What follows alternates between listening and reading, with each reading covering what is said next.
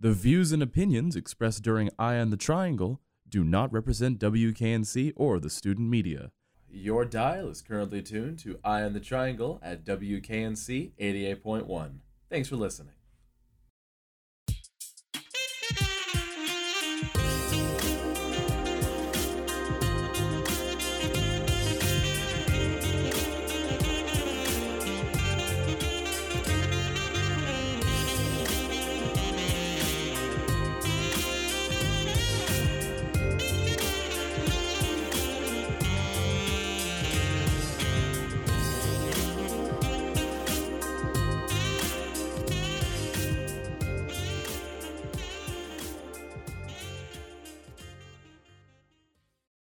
I'm Aaron Kling with WKNC 88.1's Eye in the Triangle, and tonight I'm speaking with the video essayist Jacob Geller.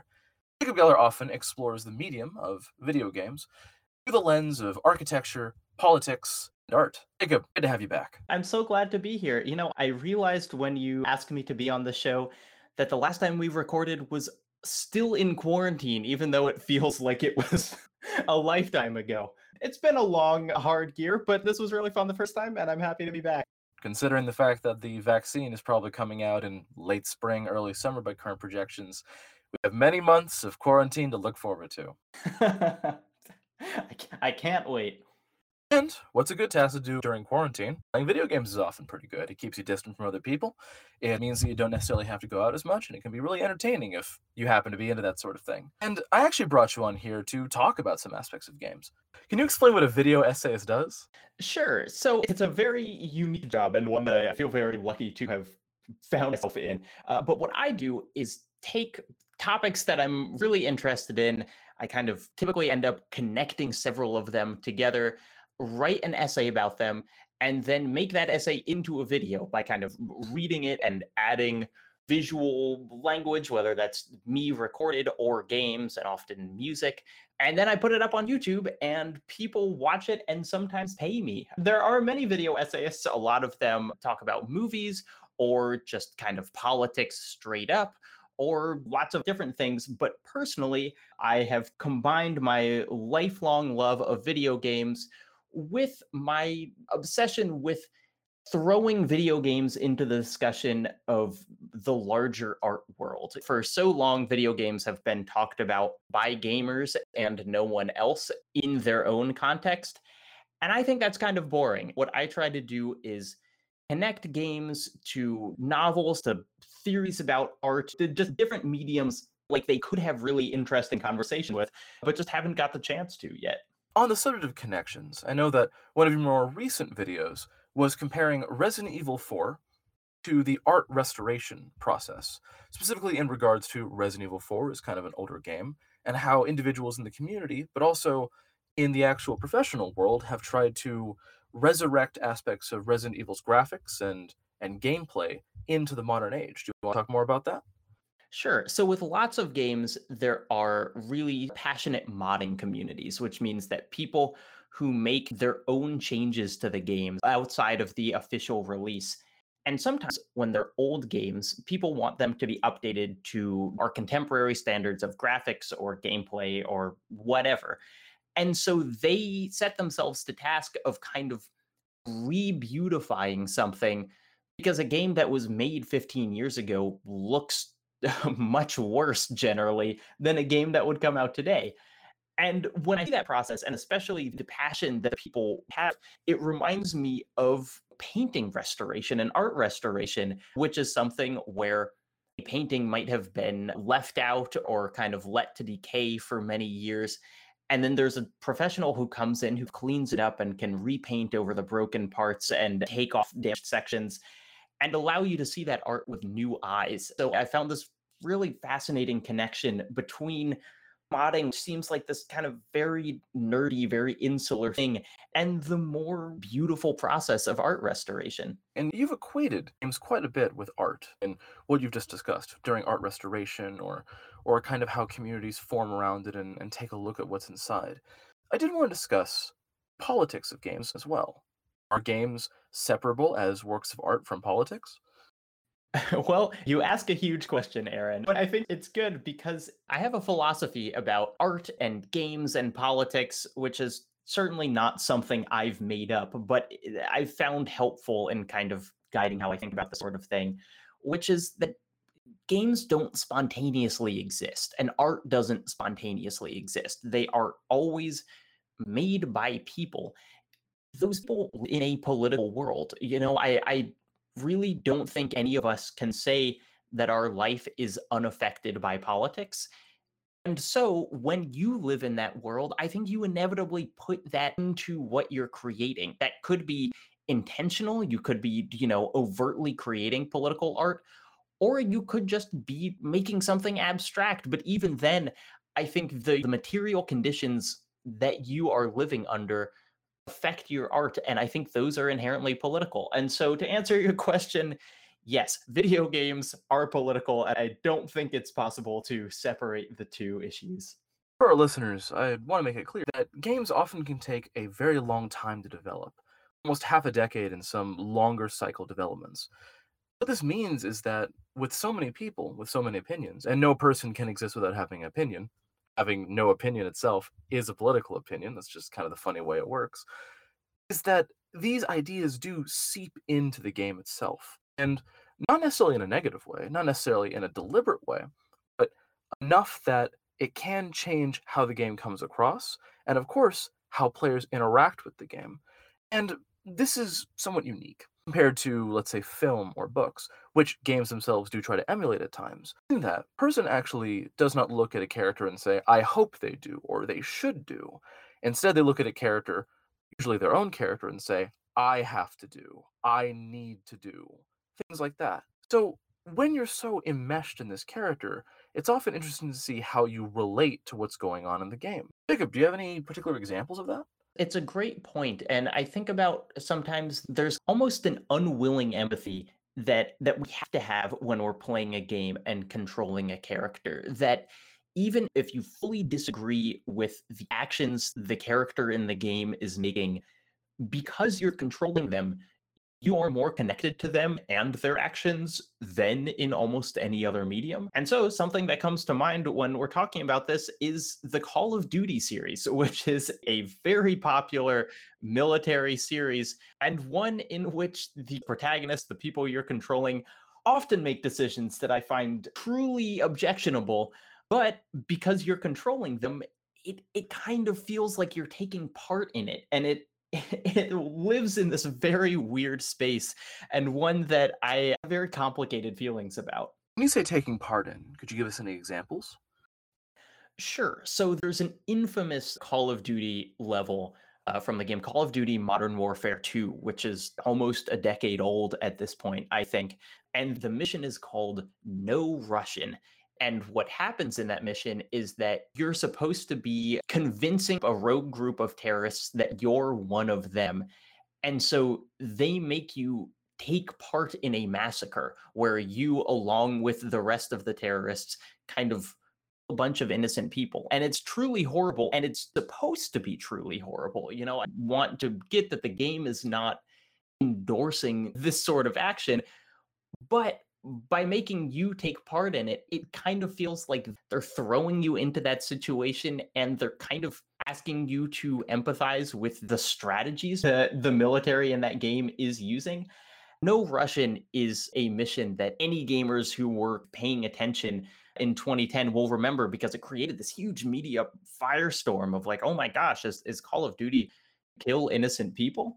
But that kind of ideology, I think is has continued through the series and it might not be quite as overt, but even in the games that are released in 2019, 2020, they have scenes that are supposed to make you uncomfortable and they do. I kind of question what they're accomplishing by doing that. No Russian is is very interesting, and it did spark that firestorm because there's often been a hard eye put on video gaming for its relation to violence and for players' agency involved in violence. I think that No Russian actually, while on the surface is incredibly brutal and horrific, it does stand out differently from the medium in that it is very on rails. And when I say on rails, I mean that it plays a lot like those kind of slower paced theme park rides. You've probably seen those at Disneyland. It's a small world, shuttling you very, very slowly through an environment, witnessing horrific things happening. Well, the game on its surface is saying that you have to open fire on the civilians. You can actually fire over their heads, or you could not fire at all. You could just walk alongside the rest of these awful men who are doing what they're doing. None of this changes what happens, especially towards the end. None of this changes any of the events there. And of course, if you try to shoot the other terrorists around you, thinking this is wrong and this isn't what my character should do or what I as a player want to do, that itself is considered a game over. It's just a very interesting way that your agency is, for this moment in the game, bent or pulled away from you so the game can tell the story that it wants to tell before returning an amount of control Right. And I think it's interesting that while No Russian was considered an explicit scene and it might be upsetting, and if you don't play it, you can actually skip it. But then they've gone on to have missions in which your character is ostensibly doing the right thing. And in those, I think that the actions are maybe even by way of subversion more damaging and more objectionable because they're painted in a much more heroic light. So, for instance, in the names are very confusing here. Call of Duty Modern Warfare 2 came out 10 years ago. Call of Duty Modern Warfare was a game that came out last year. Don't ask me to explain that. It's a marketing thing. It, they pull the numbers off to give you a fresh experience. It's a it is a marketing thing. So in that one, there's a mission called Clean House. And that mission is you going through a suburban house in the UK. And it's one of these houses where it turns out that there is a terrorist cell that was actively working in the middle of a city. And so you are British forces and you go through and you covertly take them out. And in that mission, they present many scenes that kind of seem moralistic in one way or another. Like, for instance, they're going through and they're ends, and if any man picks up a gun, you shoot them, and that's fine. That's good. And sometimes there are women that pick up guns, and if you shoot them, that's also fine. There's no problem. One time, there's a woman holding a baby, and the baby's crying. If you shoot the baby, then the mission is over and it's this very weird thing where they're painting you know it's like you're the character and you're doing the right thing to get through this mission but when you put that mission in context of our modern day and what we know no knock raids for instance and how that appears to people who have their house being no knock raided where seemingly just armed men are kicking down their door for no reason i find it uh, really hard to take that we're the good guys going through this house, killing all these people sneakily before they even respond. And of course, in the game, it justifies it all by saying, no, look, they were terrorists. It's good that you did all this. But on some level, I feel that it's endorsing a no knock raid because you do it in the game and you're so professional when you do it that then that becomes your mental picture of this. And we know in real life in context of the events of this summer that that is not how these things often go. No russian actually plugs into this very very well. Uh, in a lot of call of duties they will show an atrocity earlier in your experience if it was a, a movie it would be towards the very beginning kind of an establishing a sequence. In the game it's usually in i want to say the maybe first 15 20 30 minutes jacob. Mm-hmm. Which for a game is, is very very early. These atrocities they they kind of prime you. They set you up to understand that this is an asymmetrical conflict with individuals who desperately want to harm the world often a world that is culturally distinct from theirs which is notable and through that you say okay the only way that we can oppose an enemy that lurks in the shadows that we cannot engage in open just ground is to do these no knock raids, is to do kind of blindsiding attacks. And of course, surprise attacks have been a component of warfare for a long, long time. But I think with Clean House, it does take a hard turn into the domestic. You're no longer firing over bullet and blood-stained streets or in wreckages. You're fighting over dining room tables. You're fighting around granite countertops near sofas or past stair railings, which, especially the railings that I saw in Clean House, really evoke railings that I've seen in my childhood at friends' house or in houses that my parents have owned at any given time. And I think that by seating it there, it really changes the rules of engagement, which is what Call of Duty wants to do. It wants to shock and it wants to transplant warfare into places that you wouldn't necessarily expect. It also means something at the same time, right? And I think it's it's important to give the developers credit in that they knew this. They knew that we are used when we play these games to instances like Battlefield and trenches and kind of unnamed foreign countries and so they put something like this in uh, an environment that we're familiar with. But there's a complicated sort of politics that goes on with call of duty which is is something that i've spent altogether too long thinking about and made into a video last year called does call of duty believe in anything? And that's this narrative of the great man the great individual that often we're playing characters in these games who are their boots on the ground, you know, and have to make hard decisions.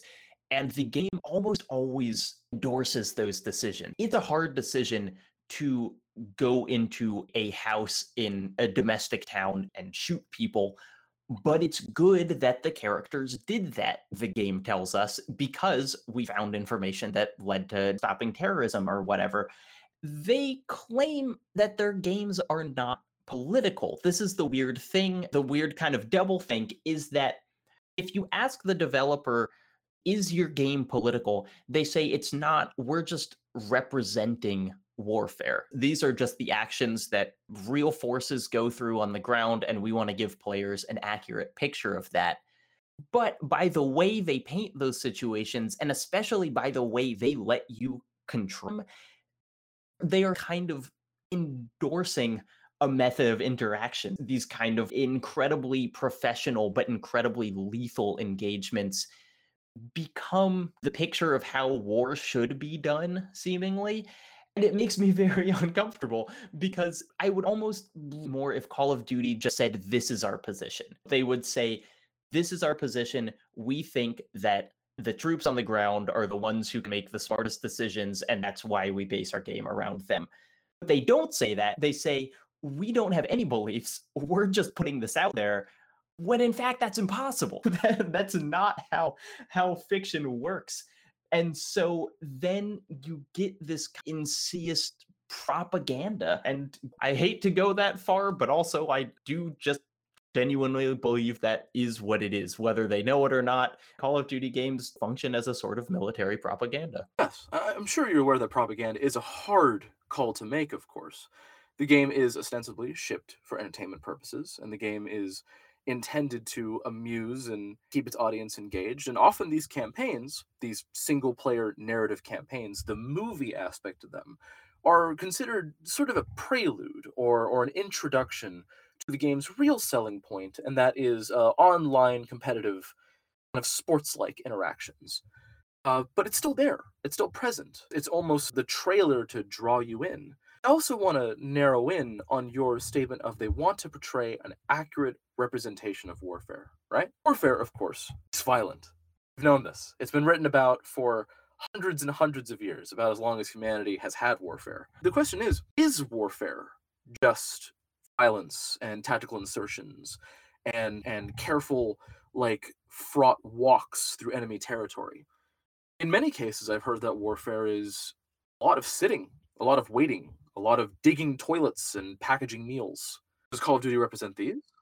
It doesn't. And a bizarre thing, there are many deployed troops who spend a huge amount of time playing Call of Duty because their day to day lives do not look like the situations that Call of Duty is depicting. It's this thing where they create an idea of what warfare is that then seems to be reinforced by the people they're talking to, even if that's not accurate. And of course, there are logistical reasons for this. It would not sell a billion dollars worth of copies if you had a game where you had to sit in an uncomfortable base and eat crappy food for months on end.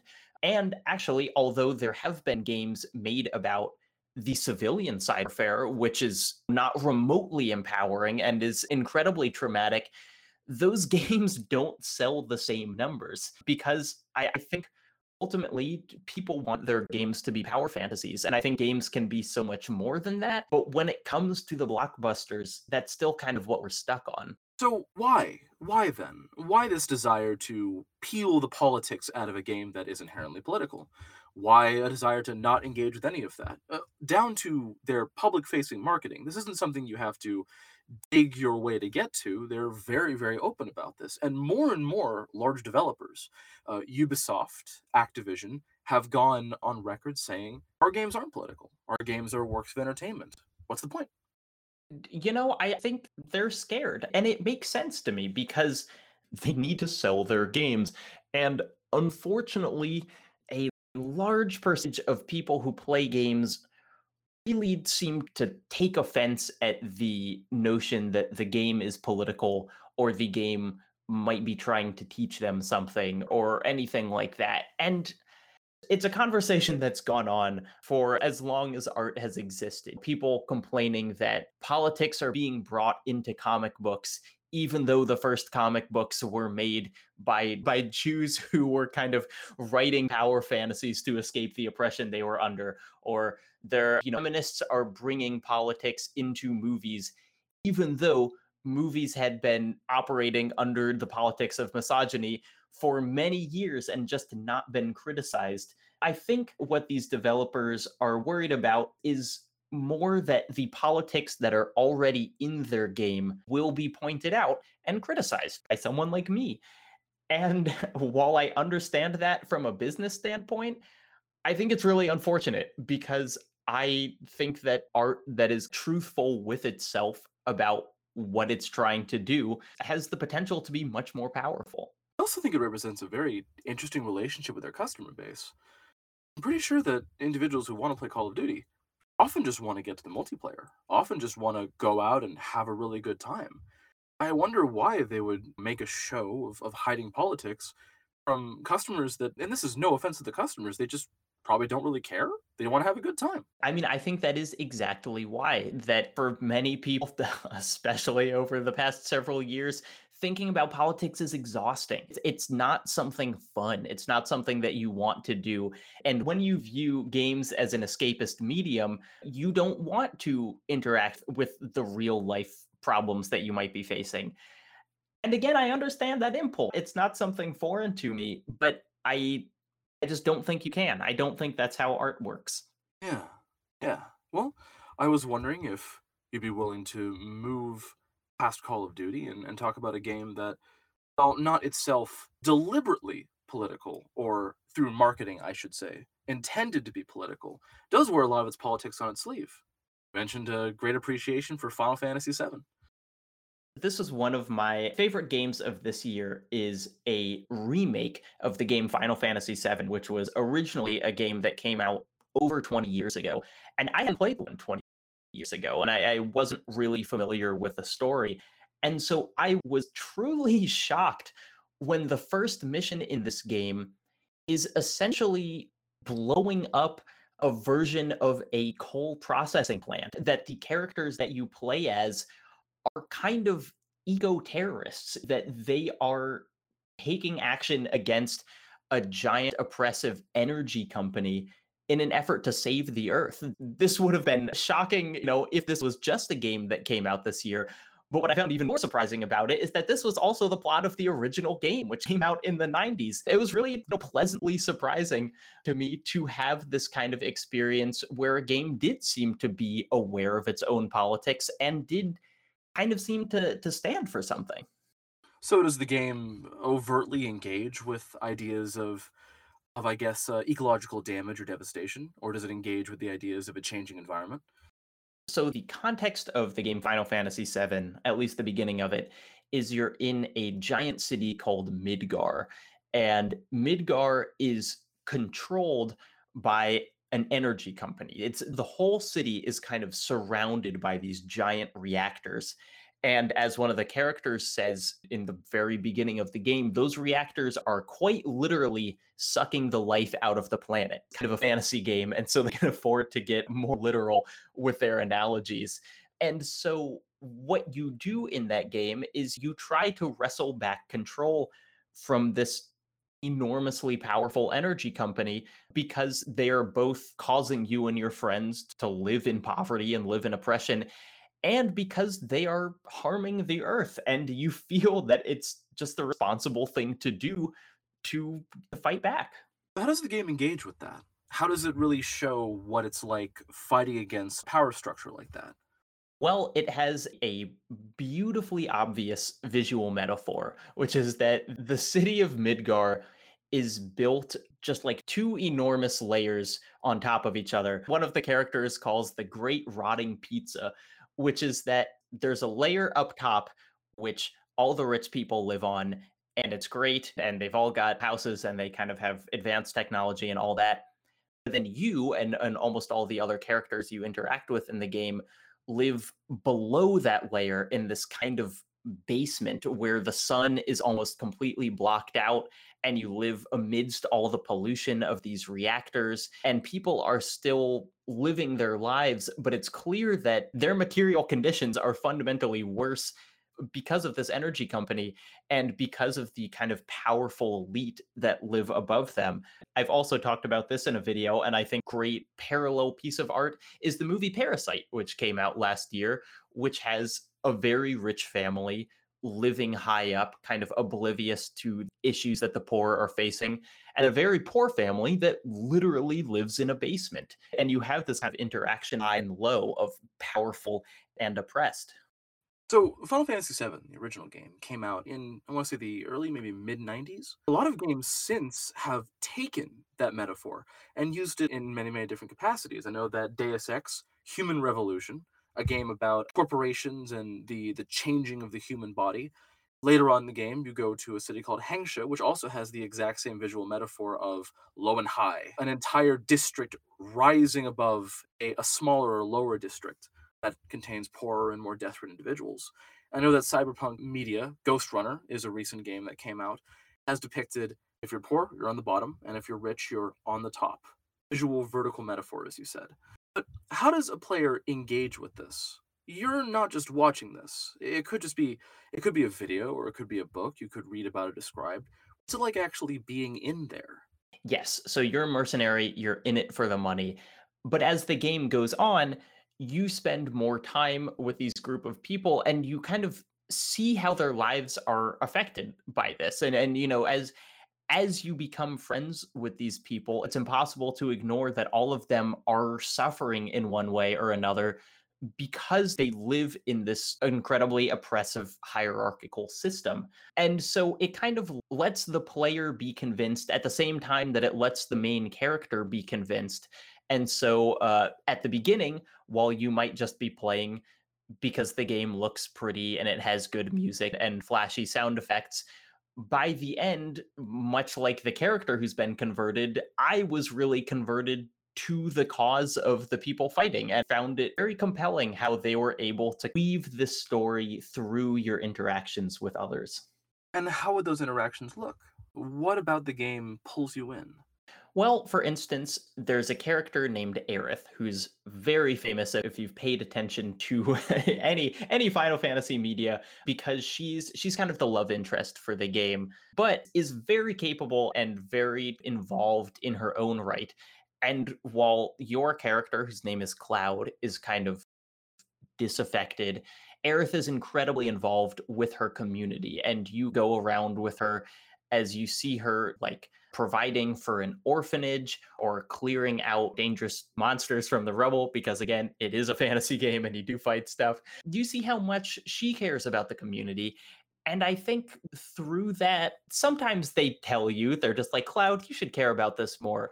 But i also think that there is just an inherent power in spending time around a community that's both very hopeful and very kind and also very clearly damaged by the conditions they're living under. It's an effective mechanism, really. Aerith is the individual that Cloud is interested in, and you, as the player who inhabit Cloud, he's basically your perspective and how you view the setting and view the world. You are meant to, by the writing, care about Aerith. And therefore, Aerith's cares, Aerith's objectives, and, and what she wants to accomplish are intended to become your cares and objectives because it's what Cloud wants for Aerith.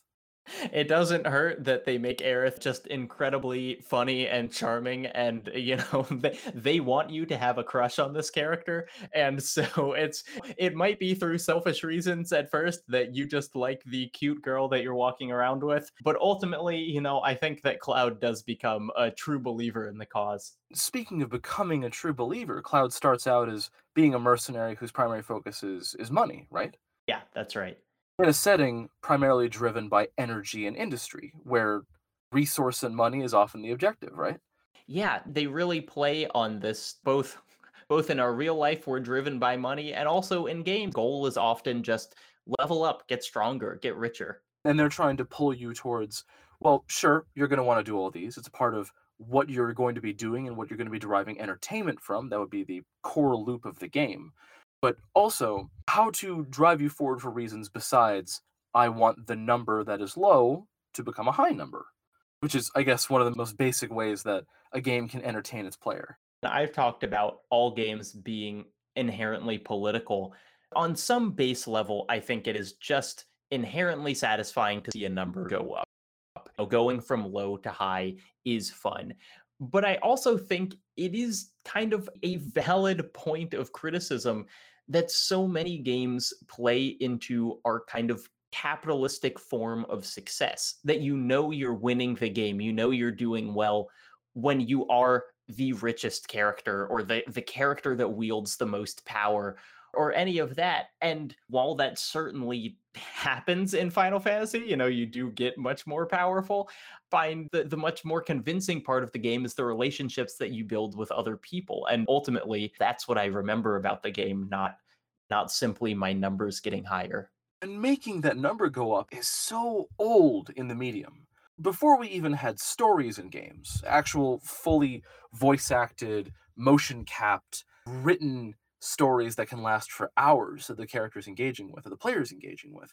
We had games that had uh, challenges of reflexes or, or or skill, where the objective was I start at zero. I want to end at who knows, but as high as I can get it.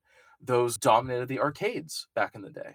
So recently I read a fascinating book on the game Missile Command, which is a very old arcade cabinet and one that's incredibly rudimentary in its kind of form of interaction where you play a base and there are little pixelated missiles coming down at you and you try to shoot those missiles before they hit you. That's the whole game and really it's just kind of clicking on missiles in the sky. But in the book it goes into the kind of history of this game's creation and in fact the creator of that game was really haunted by Cold War and felt that you know we might be facing a hail of missiles and would hopefully be able to defend against them. But ultimately, Missile Command always ends with you getting hit by a missile of, of one kind or another. It's interesting to think about these very old games, which we look at now and we're like, oh my gosh, look how basic they are. Look how look how limited they are in their scope. But even then, there were efforts by people to make kind of resonant pieces of art. I think it can't be stressed that the reason why gaming can interface with with politics, why gaming can interface with larger ideas than than just what you're doing, not to downplay the actual like core loops of games. It's, it's why we buy them in the first place. It's why we consume them in many cases. But even before all of that, when graphics were very very simple, when it was usually just collections of uh, of pixels and colors on the screen, there were people trying to say something or people who are trying to demonstrate something. And I think the fact that Missile Command uh, doesn't ever end and and does well, I guess I guess it does end. Its only end is in the complete extermination of everything you were trying to protect in the first place. I think that speaks to to what the medium can communicate. If you were to see an exchange of nuclear missiles in a movie, it would be horrifying. But there also wouldn't be any kind of story to tell. There wouldn't really be anything to say except for something we already understand. Uh, being nuked is a very uncomfortable and awkward situation. it's very awkward. In Missile Command, you you are there with your tiny collection of buildings and your and your little turret that has a very very limited amount of ammunition, trying to protect everything around you from becoming a glowing crater, so to speak. And even with such small resources, it communicates that effectively. I think you have played the game Dwarf Force. Oh, it wasn't Dwarf Fortress that I had played. It was RimWorld, which is heavily inspired by and based off of Dwarf Fortress. I'm curious to kind of hear about this because these games don't have complicated uh, you know, graphic systems in the same way that I think of Call of Duty having, where the humans look very realistic and the faces are beautifully animated and all that. And yet they still manage to tell really compelling and I think political stories, right? So RimWorld, it's a part of a type of gaming that has taken narrative and made it procedural. As in, no one has said, I am going to write a story with a beginning and an ending, and then take us from point A to point B. And, and many games do have branches. You can go from point A to point C to point D, depending on how wide or narrow the game is. And neither of which are necessarily good or bad under themselves. I can't stress that enough. But RimWorld is extremely open, and the graphics are very, very simple. You're playing with the developer in his notes called Paper Dolls, these cutouts of characters that don't particularly animate, even when they're like fighting to the death with other versions of themselves they are just bumping into each other, like somebody just kind of nudging a, a toy car against a toy car as a child. Despite all of that, if, if you can put yourself in, in the situation, you are building a community of people. And the way the game expresses conflict and violence and all of that is often senseless, but it's up to you as a player to make sense of it. Have you ever uh, kind of experienced any kind of procedural narrative in your time, Jacob? Yeah, I mean, I think unorthodox version of this, but one that probably a lot of people have experienced is something like The Sims, where those games don't have defined narratives as such, but you kind of create one through your interaction. SimCity, you might be trying to build a city center, but you just can't get all the roads to line up. And so your city has just horrible traffic all of the time. And maybe not an ideal way of playing, but it becomes the story of your city, you know, not one that was programmed in, one that exists through your failure of infrastructure. Or in The Sims, you might have a character who, I don't know, they fall asleep all the time, but they also want to be a master painter. And so their life is torn, wanting to follow their artistic pursuits and wanting to just constantly be in bed. And those two traits might be picked by a computer, but they still manage to form a narrative that we find compelling and maybe even relate to. Even with no defined real ending, I mean, how does SimCity necessarily end? The city grows infinitely, right? You get bored and you press the alien attack button and then. uh, but these games, which are open ended, they still have things to say, despite not actually having a storyline that starts and finishes. RimWorld, for example, kind of makes you renegotiate what your morality and comfort is. In many cases, you might get a signal from somebody who is being chased by people who mean to do them harm. And you could rescue them and, and possibly incorporate them into your civilization. But what if, of the seven people who live, farm, work, and, and eat in your settlement, five of them have contracted malaria? I probably don't need to tell my audience that malaria is a pretty dangerous disease.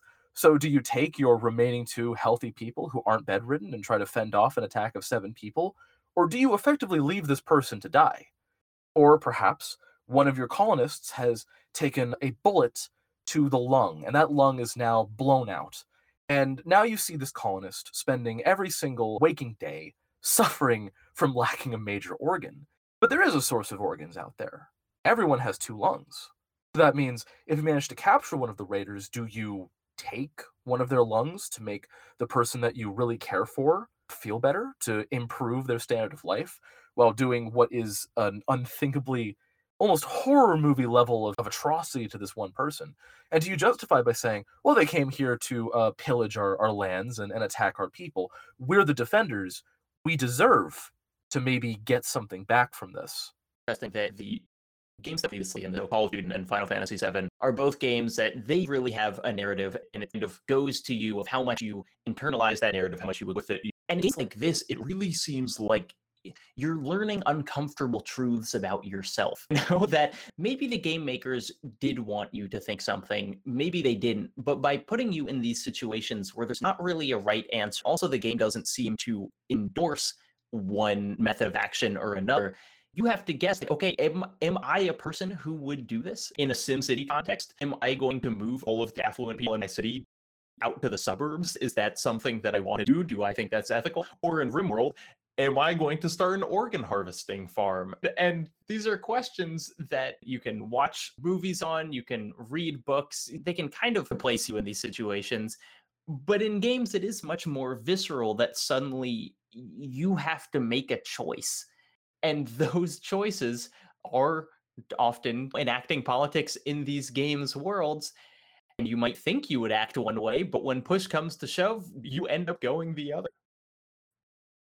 Exactly. And it's important to realize that through their mechanics, through their systems, these games don't just shrug at your behavior. RimWorld doesn't wag its finger at you, but when you pull an organ out of somebody, every single one of your colonists who isn't internally diagnosed uh, psychopath or sociopath, they feel awful. They feel like monsters for quite a period of time. And that feeling of monstrousness can actually cause them to have catatonic breakdowns, to make them binge eat, to make them wander away, or even to make them give up on your settlement and try to find a, a more moral place to live if push comes to shove. And SimCity, even though it is a game about architecture and city planning, where you don't necessarily have to worry about the individual lives of the people, there's a comment there, isn't there? It's saying that, well, no city is is necessarily built to be harmful necessarily, but once the roads are placed and once subdivisions are placed in some areas, perhaps next to a heavy metal industrial plant, perhaps next to a comfortable uh, kind of green space with lots of commercial districts, things do change. People's livelihoods change, and and some people are are forced to live in areas that they don't want to live in simply because maybe planning wasn't as strong as it could be from the get go. When you are playing SimCity, you're forced to kind of reckon with those thoughts. You know, it's easy for me to say, isn't it dumb that the baseball stadium takes up so much more room than homeless shelters? That is, I, I am very comfortable making that statement. But when you throw me into the position of city planner and say, hey, what are you going to do now? SimCity is not a perfect approximation of reality, but it does force you to kind of reckon with your ideology. Yeah, I've always found SimCity, myself at least, as a very depressing game. I'm given a large, unspoiled natural area that I then say I'm going to build a wonderful city within. But I always know how the story ends every time I boot the game up. I'm going to get maybe nine, ten hours in, or, or three days of work. I'm going to lean back and, and look at my labor and see a pollution stricken mobile parking lot where nobody really has access to healthcare because all the ambulances can't get three feet without being immediately stuck in crippling gridlock. It is almost like this is a thing you have to study to know how to do effectively. so, to close this out, what are politics in games? What is the medium and how it relates to our understanding of the world?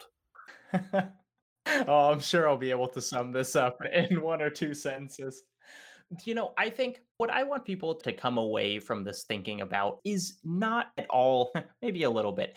I don't want you to think that reckoning with politics means that you have to take your favorite games and realize why they're bad. That's not what I'm here to do. I don't want to ruin people's fun. And I do think it's important to have something you can escape to. And for many, that might be a military simulator.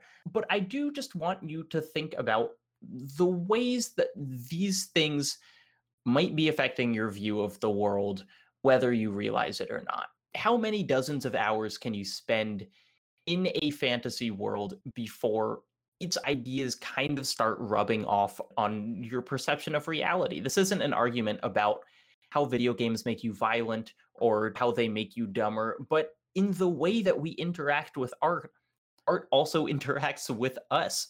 And it has an ability to shape the way we see the world. And sometimes I think these can be really positive ways. And sometimes I think they can be harmful. And so I just want people to be more aware of that and don't think that you're shutting off your brain whenever you start to play something, because whether you like it or not, that thing is going to affect you in some way. Fantastic. Yeah. I really think that uh, we've lost a lot of time and energy in the mire around violence within video games. I think that it's perfectly a good area to look at, and definitely that's a question. Violence itself is also political. Eh, we've probably basically hammered this into our audience's head at this point the idea that anything you could possibly do, anything you could possibly say, has some fundamental message about how the world works. Even if that means light switches turn lights on, it can be as basic as that. But I think there's so much more going on inside games that don't necessarily relate to that loop of violence, to that way of exploring your world. I think a lot of it can speak to how people view the natural world, how people view architecture, how cities are constructed, what is considered beautiful and what is considered ugly. And, and not just in people, but also in the environments that people create. Because whenever we create anything, whenever human beings set about to make something, we leave our mark on it. And that mark could be the mark of a chisel, or it could be the mark of, of a writer, or it could be the mark of a large series of interconnected parts each with their own beliefs about things. Ubisoft, and I can't necessarily say too many positive things about Ubisoft considering how things have played out for them in the last few months. They often said that their games were created by a group of people with a diverse series of opinions and beliefs. And I think that is probably one of the easiest things you can say about literally anything that is made by people. But I think that you also have to engage with that as a concept. What were those beliefs? Who are these people? And how has it come out in the medium that you're currently interacting with? I, I couldn't agree more. Jacob, do you have any future videos that people can look forward to on your YouTube channel? Oh, sure. I mean, I think right around the time that this airs, I'll have a new video out called The Shape of Infinity, which is about a, whole bunch of artists trying to depict infinity in different ways, whether by designing it into a game or etching it or writing it down one number at a time. It's a very weird video, but one that I'm really proud of. So my YouTube channel is just called Jacob Geller. You can go there, you can watch everything that I've made. And hopefully, if you like the conversation we had here, you'll find some more ground with those videos. Jacob Geller, thank you so much for coming out. Oh, my pleasure. All right, folks, you know the drill. I'm Aaron Kling with WKNC's 88.1 Eye on the Triangle.